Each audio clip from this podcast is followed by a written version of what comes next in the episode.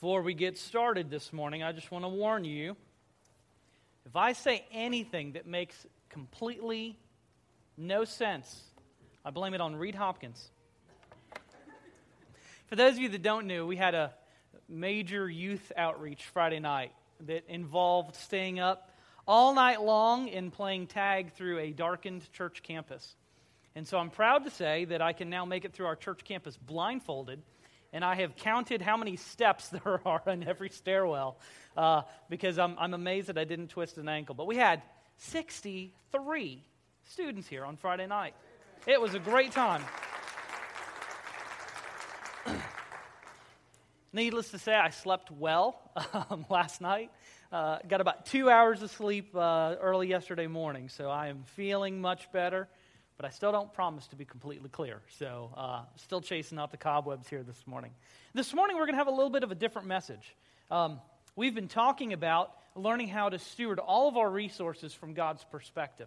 And um, last week, we talked about the book of Deuteronomy and how Moses had warned his people that when they got into the promised land and they were satisfied, that there would be the temptation for them to forget.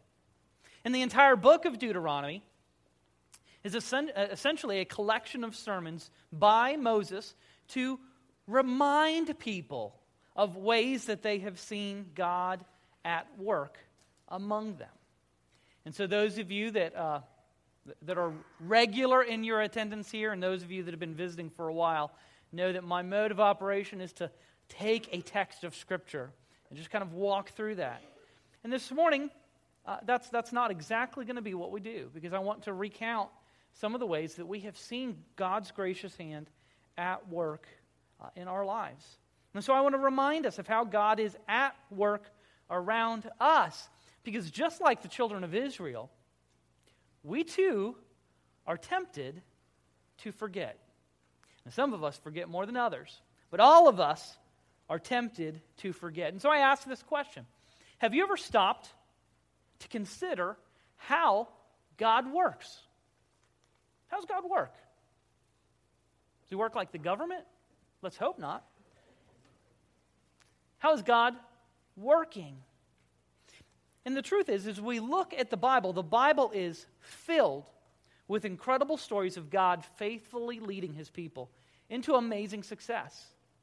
Now, sometimes that success that we see comes through the school of hard knocks, but God is always faithful to keep his promise. And friends, there are some marvelous promises in the scripture. You probably have a favorite. And even if you are in a situation right now where, where the light on the path seems a little dark, you have the promise that God will be faithful to his promise and that he will bring you into an area where there will be blessing, there will be uh, success, there will be advantage, there will be fellowship with God. And oftentimes, when God works, sometimes it is accomplished directly and immediately divine intervention. When I think of the story of Lazarus, that just kind of happened. He walked up and said, Lazarus, come forth. There was no, you know, um, there was no committee meeting you know, to make arrangements. You know, hey, for Lazarus's kind of coming out party, we need to have a big shindig. You know, we need to cook and we need banners. We probably need to do direct mail pieces. There was no, there was no lead up to it. It was just simple, divine intervention, and immediately it happened. Other times, more times, it seems like God gets things started gets the ball moving, gets people motivated, and then leads them slowly and gradually into a whole new way of life. There's a couple examples for you this morning. Remember the story of David. Samuel the prophet uh, tells uh, Samuel to get up and to go and anoint a king. Now, the problem is they already have a king named Saul. Samuel, wanting to be a man of God, obeys what God tells him to do. And he goes to uh, Bethlehem, to the house of Jesse. and starts examining all of Jesse's sons. And David is so undervalued that he's not even brought to the meeting with the prophet. He's kind of left out tending the sheep. He's just overlooked as the young one. And what happens is David comes in, and God tells Samuel, Indeed, this is, this is the one. Arise and anoint him. Most Bible scholars think that at this time David was perhaps 15 years old. He was a nobody. He was a shepherd boy. Nobody knew who he was. He was not a soldier. He was not a hero. He was not a great orator. He was not a great leader. He was overlooked. But yet he was anointed by God as the king over Israel, and his reign as king did not start for 15 years.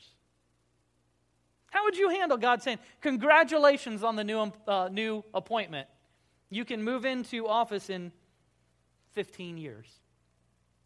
I want, to, I want the promotion now. David made good use of the time.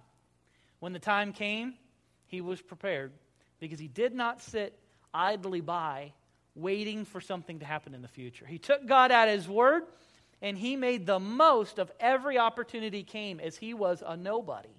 So that when he was somebody, he did things for the most part according to God's way.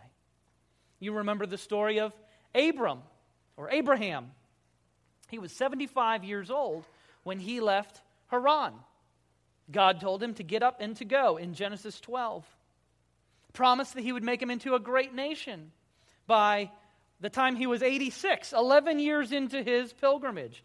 He still had no son, and uh, through some chicanery with his wife, had Ishmael by her servant.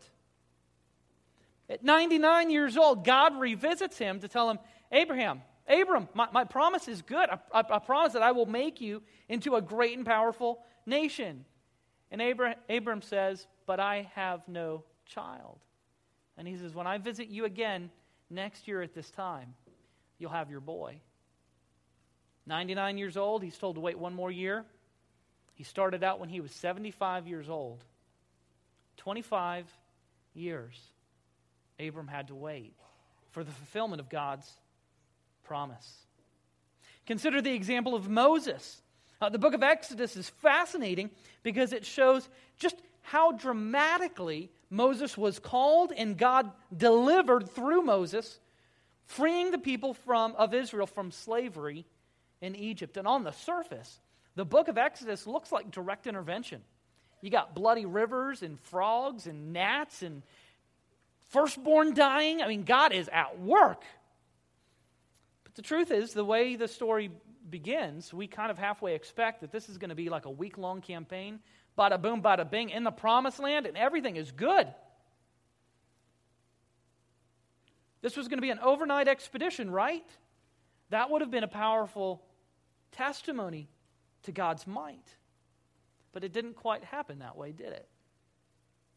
You see, within days of experiencing God's deliverance, the children of Israel grumbled and they whined and they complained.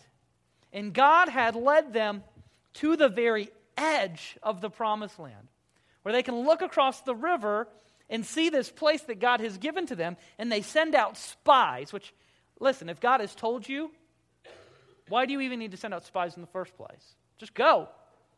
But they're fearful, and they send out spies, and 10 of the spies bring back a bad report.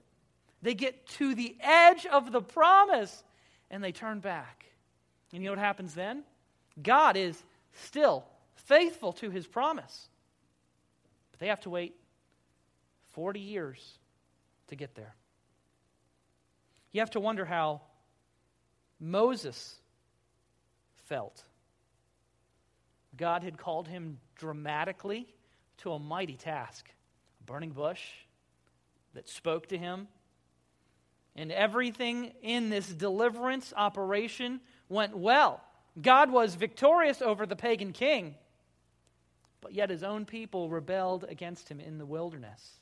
And so, this awesome task that Moses was seeing great success in fell apart when the people lost faith in their good God. And the truth is that that's the way things work today. There are times where uh, you wake up thinking the day's going to be one way, and you go to bed going, wow, God was really gracious today. This was a great day. But there are other times that God works through the days, and He works through the weeks, and the months, and the years. Oh, we long for the signs and the wonders, the direct intervention, the immediate action. But the truth is, God works in much more mundane material most of the time. The truth is, when we stop to consider, we still see God at work, don't we? We see Him at work around us. It just sometimes takes us a little while to see all of the results. God's not got a little chemistry kit that, you know, He's mixing poof, and there it is. He has to work to shape our character, and that doesn't happen overnight. As a church, we talk about following God into His future, and for some of us, uh, that means that all of our eggs are in one basket. And until we see that happen, God's not been faithful to us. Until we see the end result, kind of eggs all in one basket, well, goodness, it's taking too long. But God is at work among his people. He always will be. And the question is whether we see it. And if we just look at the, the big picture, you, uh, you risk the um, you, you risk not seeing what God is doing now. And so, just like these Old Testament examples, we likewise have seen God steadily at work among us. The question is whether we see it. And so, I want us to take just a moment to look at some of these acts of God, some fast and immediate, some slow and steady, that have begun to bear fruit in our congregation and community. Now, certainly, when we talk about God's faithfulness to Northside Baptist Church, I have a much smaller slice of the pie than many of you. Some of you have the whole pie. You've been here for a long time. You've seen God do great things over the history of this church. I love to hear people tell the story of how the land was paid off and how that whole um, process really just came about. And it was very clear and very evident that God's hand was in that. And so it's great to hear the stories of God's faithfulness through the years. And so, what I'd like to do for these next brief few minutes is talk about some things that I see. Now, listen, I'm here seven days a week. I might see some things that you have the opportunity to miss out on. So, I want to share with you some things that I see that have brought great encouragement to me over this year. I want you to consider these examples. Our Sunday morning services occasionally have been very snug. As a matter of fact, Cecil Staten came up to me here before the service and said, "We have 10 parking spots left at 10:30." He said, "And there's probably more people on their way right now." Now, I didn't intend to say this, but if you are mobile and able to walk, Perhaps you need to uh, make a parking spot available by parking in the grass across the street. What will happen if somebody pulls up and wants to come to our church? Perhaps you've invited them, and they circle the parking lot once, twice, three times, and they don't know that that's our property over there to park on. What are they going to do? They're going to find another church to go to. And listen, this is a good problem to have. To have people we can hold, uh, uh, it's, it's interesting. Reed and I have, have come and we, I sat down and he sat next to me and then I sat and we played kind of musical chairs. Um, they, there's, a, there's a standardized measure for the American backside that you use as, um, that you, you use as a kind of a church growth indicator. And I, I, I hate, I hate to tell you this. But uh, 15 years ago, it was not what it is now. Um, we, uh, we, like our, we like our personal space. Now, I have heard stories that we had 350, 400 people in here, and someone just clarified for me that we had a lot more pews back then. The pews had been removed. I'm going, how did you fit 400 people in here? Um, given uh, what is a current measure for the average American backside, um, we, can, we can max out with, with a full choir loft with a a little bit over 300 people in here. 320, maybe?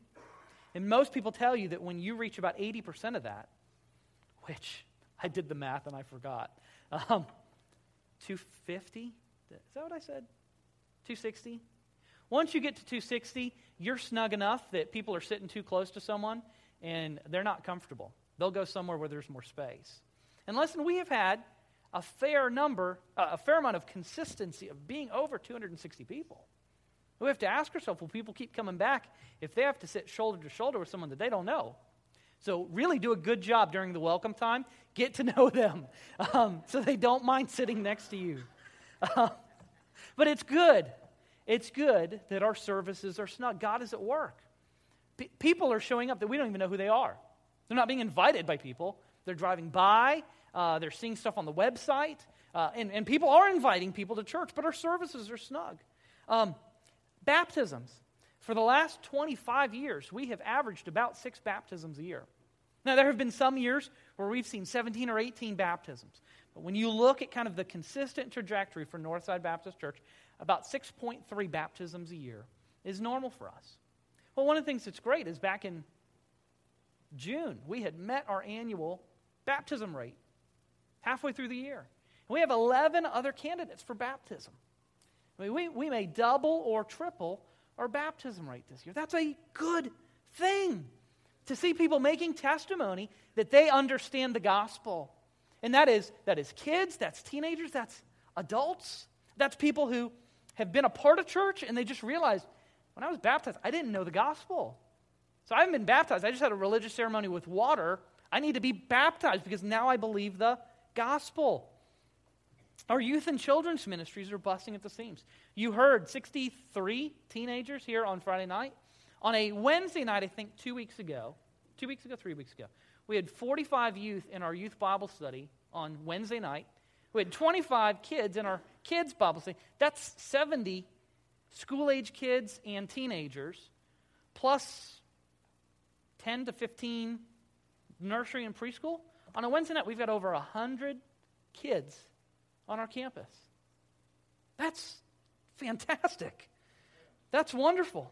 Our small groups on Sunday night. Here, just recently, going into this fall semester, we've got over 200 people involved in Bible study on Sunday night.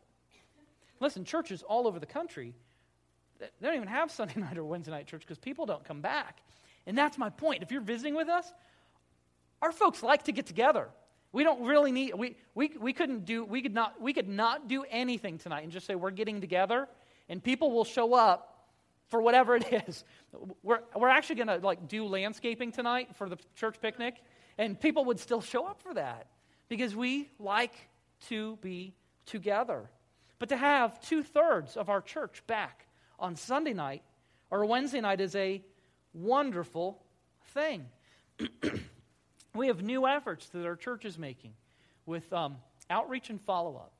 We, we contact every visitor who visits. They get cards from, from me, they get cards from our follow up team.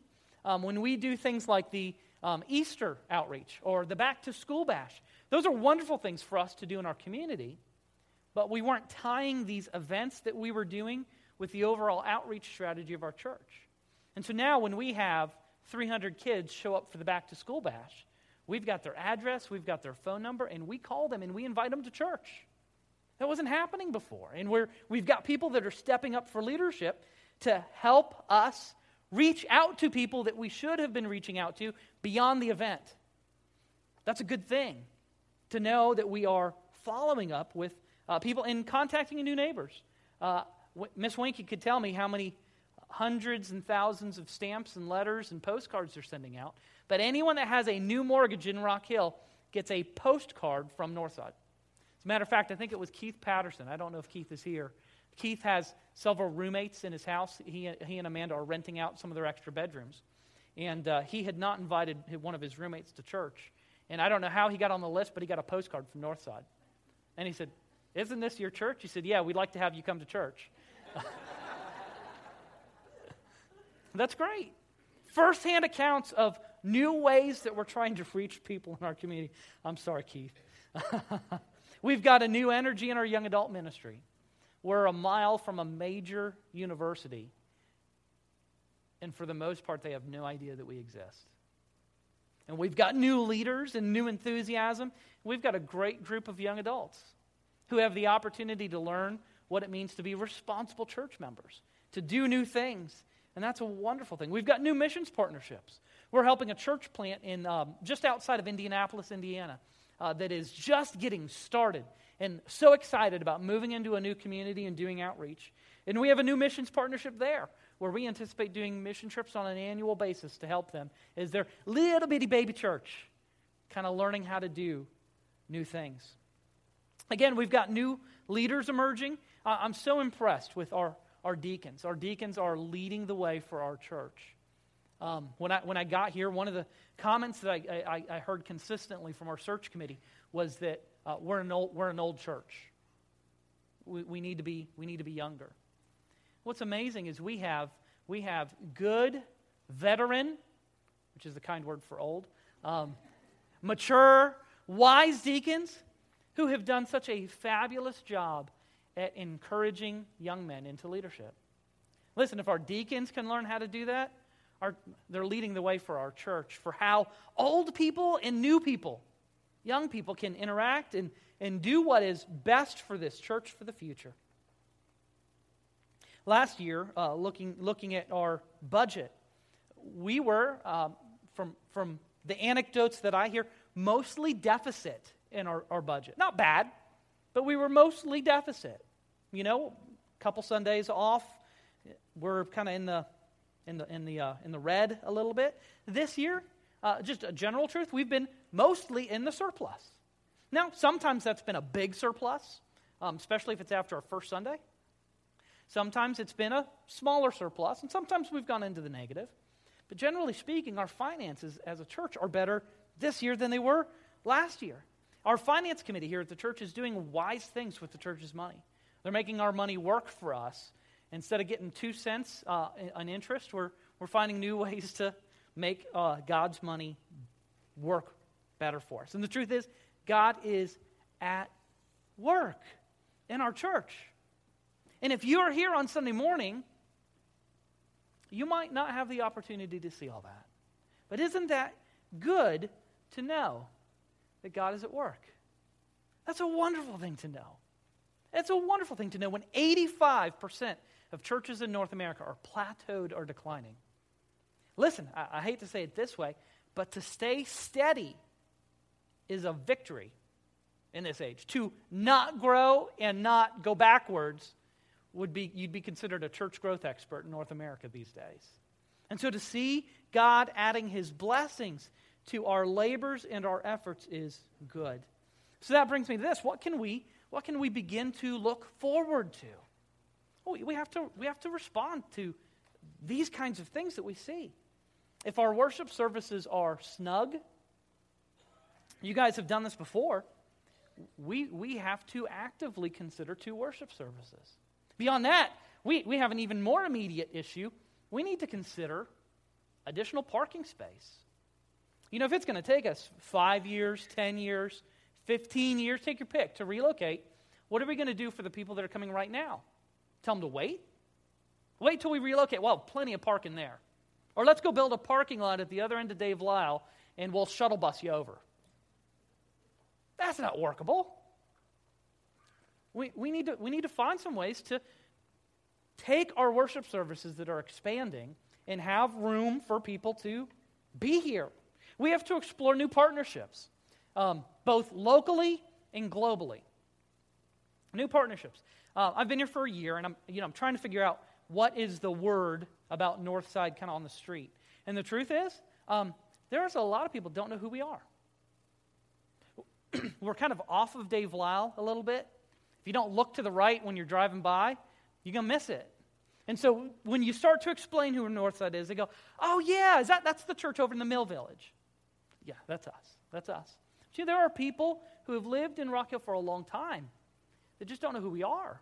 Now, if they go to Northside Elementary, they know who we are because we have a great opportunity to love on the kids there.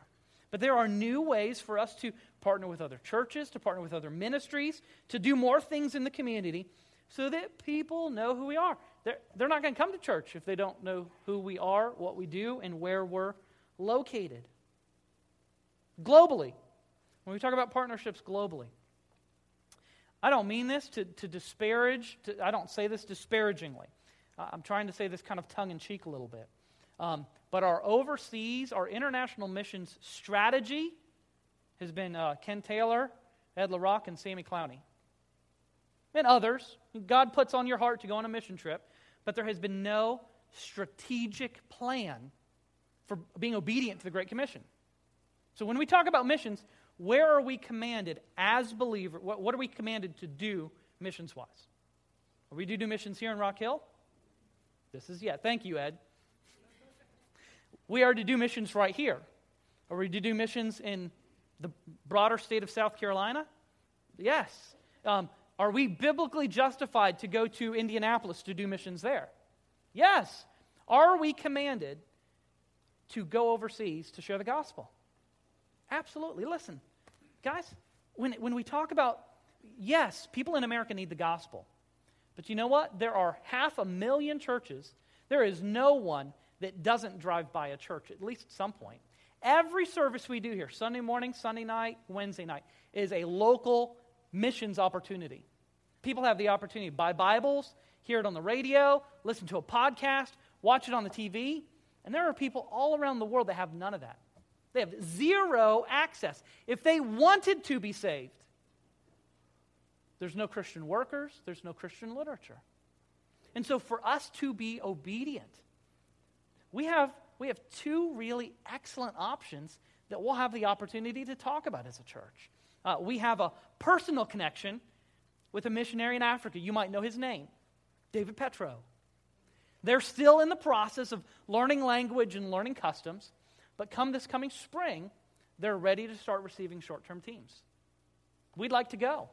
We'd like to have a uh, well thought out, intentional strategy for encouraging people to do missions.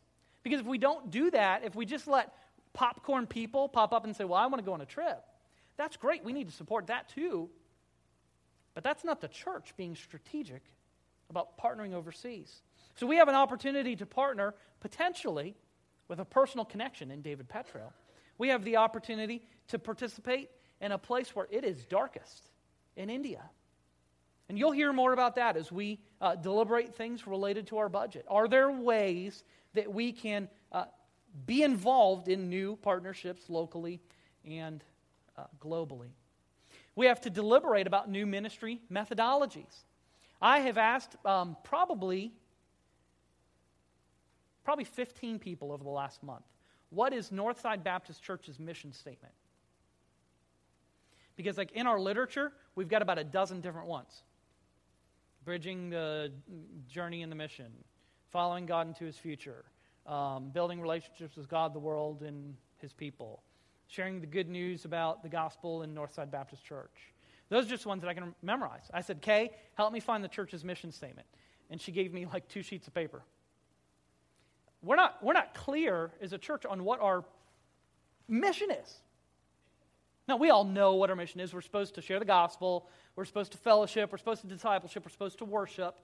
But we don't have a mission statement that says no to some things. That helps us know exactly what it is we're supposed to do. So we need to think through ministry methodologies and be more laser focused uh, in what we're going. When, when, when I've asked people what our mission statement is, I don't know that I've gotten the same answer twice. Some people have made their own one up. That's not good. You know, if you got three Baptists in a room, you got four opinions. And so um, we, can't allow, we can't allow that to happen. And last but certainly not least, we must continue to encourage generosity. We are a very generous church, but when we encourage generosity as a church, it leads to a double blessing. You see, as we're generous, we further our mission to reach people, to help, help people. But it, it also helps us to accomplish our dream of relocation as people are generous. And so in all of these things, when we see God at work and we see ways that we can respond, we want to be a church that is known for good, but we want to be a church that is especially known for the gospel. Think about this for a second. You don't have to be a church to do good, right? You know, the Rotary Club can do good. They can go pick up trash alongside the side of the road. you know, um, uh, the Kiwanis Club, um, uh, whatever, whatever social organization you're a part of, everyone can do good.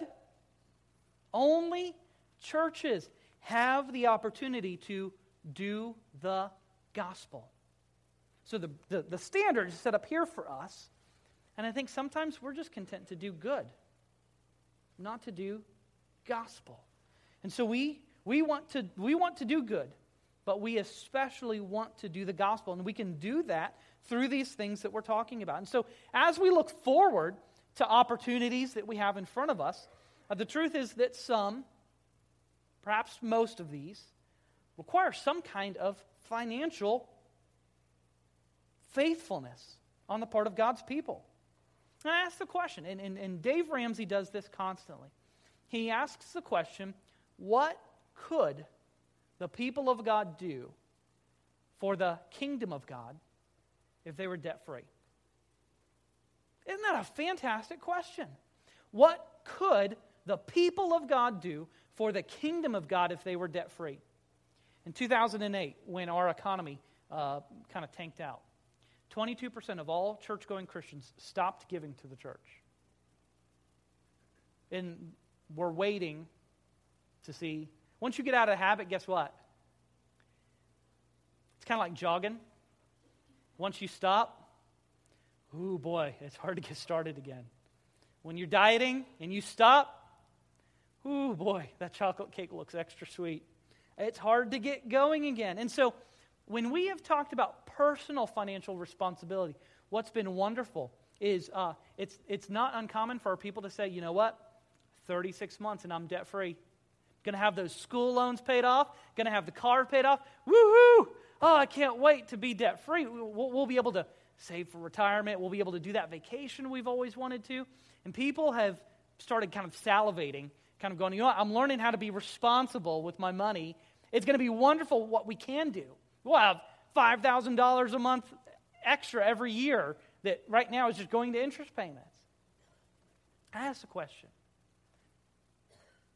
As you think about your own personal family and finances, have you started to dream a little bit about what will happen one day? Is that bad?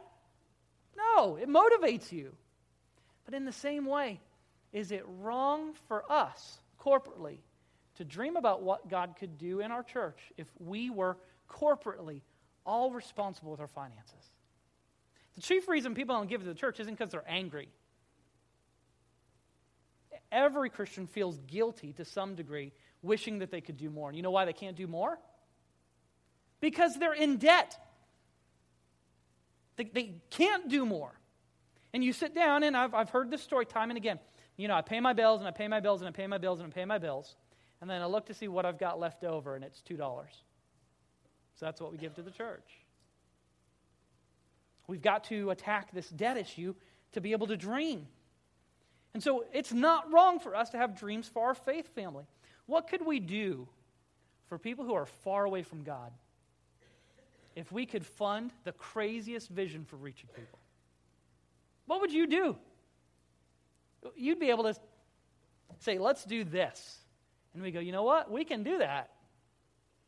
What would we do for people who are hurting? The reason 22% of Christians stopped giving to their church in 2008 is they were hurting. Did the church do anything to help them? What can we do to reach the next generation? Families are falling apart and kids are bearing the brunt of it. What can we do to put our thumb in the dam to encourage children to reach the next generation? What could we do to encourage healthy families? Marriages stressful. We have resources that will help. And the point in all of this is that our job as Christians is to encourage one another onto even greater deeds, but ultimately to trust God for enough. To trust God for enough. Just like in the feeding of the 5,000. He had a little kid that brought his, brought his little happy meal. And you remember how the story ended up? Jesus took it, and you remember how much was left over? How much was left over? 12 baskets. Why do you think that happened? Because he wanted his doubting disciples to have a living illustration of God's provision. God always gives enough. It's just a matter of how you manage it. If, if God's not giving you enough, that's not really the case. You're not managing it well. God gives enough. But there's a wonderful, wonderful story of what happens when God really gets a hold of our hearts and we manage His money His way. It's that we will always have enough. When we find it, and of all places, Exodus 36. This is the story of the people wandering in the wilderness. And there's a wonderful story told in uh, chapter 35 where God has given Moses directions, explicit directions about building the tabernacle. The tabernacle was a God made building plan. That would be wonderful if he would do that for us today. You know, the blueprints come down out of heaven on a stone tablet, and we know this is what he wants us to do. It's what he did for the tabernacle. And so, as uh, Moses had gotten these instructions, he explained to the people, and they began collecting. They began collecting to uh, put everything together. And it really is, when you stop to think about it, one of the most amazing stories of the Bible tucked into chapter uh, 36. We'll begin in verse 2.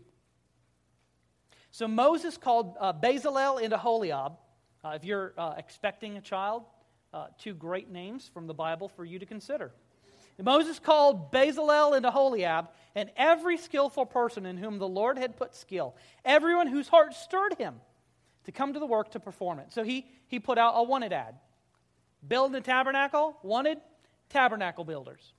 So if you work with wood, if you work with cloth, if you do this, we want you. Verse 3 They received from Moses all the contributions which the sons of Israel had brought to perform the work in the construction of the sanctuary. And they still continued bringing to him free will offerings every morning.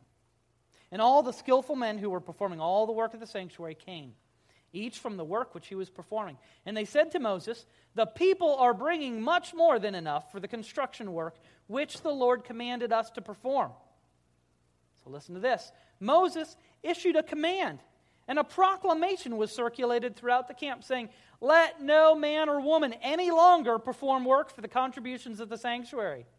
Thus the people were restrained from bringing any more, for the material they had was sufficient and more than enough for all the work to perform it. Friends, have you ever heard a minister apply these words of the scripture explicitly to his congregation? Stop giving! We've got too much stuff. I have never served in a church where at the end of the year, the last finance committee meeting of the year, we go, What are we going to do with all this money? Wouldn't it be wonderful at that time of the year to say, Well, who's hurting the most? What ministries do we need to support within our own church? What can we do for our youth ministry? What can we do for our music ministry? That's not in their budget. We just bless them. What can we do with hunger ministries in the area? What can we do with community ministries? And you know what? We've got the chance, this is terrible, to be Santa Claus at Christmas time because God's people have been so generous that we have the opportunity to be a blessing to the nations. Here they're building the tabernacle, and everyone worked to give, and the people of God brought too much, and Moses had to command them to stop. Could you imagine if that happened in a church nowadays? How amazing would that be to see? And you see, the point here is not to wring another dollar out of you for the offering. That's not it. That is not it at all. Uh, the, the wallet is not the target, it's the heart. Because when people have their heart changed by God, it is not a sacrifice to give. Do you know that? It is not a sacrifice to give when you are giving to someone or something that you love. We've had some um, neat, neat, illustrations of this uh, here recently. Uh, because of the teaching campaign we are in, we're hearing stories of people uh, getting debt free, hard conversations that husbands and wives are having for the first time about finances. Um, somebody told me, hey, pray for us. We're having our first family budget committee meeting tomorrow night. We've been married 12 years and we've never done this before. Um, you know, important conversation for a husband and wife to have. And what's awesome is Scott and Reed are both um, doing this with our young people. So, adults, if you're, or grandparents, if you're not asking your kids what they're learning, you need to. And so we have, um, we have been delinquent about, we always ask, you know, on the drive home, oh, yeah, that's good. I'm glad you're, glad you're learning that, yada, yada, yada. but then we have seen um, things that have been learned being put to work. It's one thing to learn it and walk out of the church and forget it. It's something entirely different to do something with what you've learned. So um, I don't have permission to share this picture, but I, I thought I would do it anyways. And this will, this will remain safely anonymous. I cannot tell you um, whose picture this is, besides the fact that their initials start with Chloe Davis. I don't know when it was. When did we when did we discover this? Was it Monday? Last week? Um, Chloe is in the youth group and she's going through all of this stuff about learning what to do with your money. And grandma and grandpa were just here and they looked at her report card.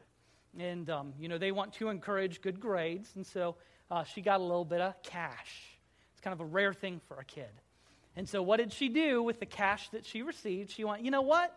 We're talking about learning three categories for your money spend. Can you see it up there? Spend, save, and t- give for her tithe. Now, I'm not going to tell you how much money is in the envelopes because we don't need any visitors to our house.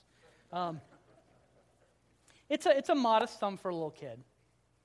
And you know what she has done? She's taken a third of her money for spending, she's taken a third of her money for um, saving, she's taken a third of her money for giving. And I know this will happen. So raise your hand now and tell me you're going to do this so I can wring your neck now. Some well intentioned church person is going to come up and go, Little sweetie, it's only 10%. when God gets a hold of your heart, how much can I give? Is there any amount that's off limits? Or are we trying to do, do lowest common denominator giving? Keep God off our back. And I sit there and I go, if we have a generation of young people that learn how to live on what they have so that they can plan on being generous with what God has entrusted to them. The story is no different for us. The challenge is that we have learned too late in life, and now we have encumbrances that we have to take care of. Friends, don't you want to be the kind of church that can be radically generous, not for our glory, but for the good of humanity and for the glory of God? So, as we conclude this morning, I just want to say thank you. We have, uh, we have a number of families that give sacrificially, regularly, and generously. Guys, everything we do here at the church uh, is touched by your generosity. We would not be able to do what we do except for your faithfulness. And so, thank you very much for letting us do something crazy on Friday night with 63 kids and only charge them five bucks. That's affordable. That's the most fun you're going to have for five bucks running around a blacked out church. There are a number of people here who are doing the hard work of getting out of debt.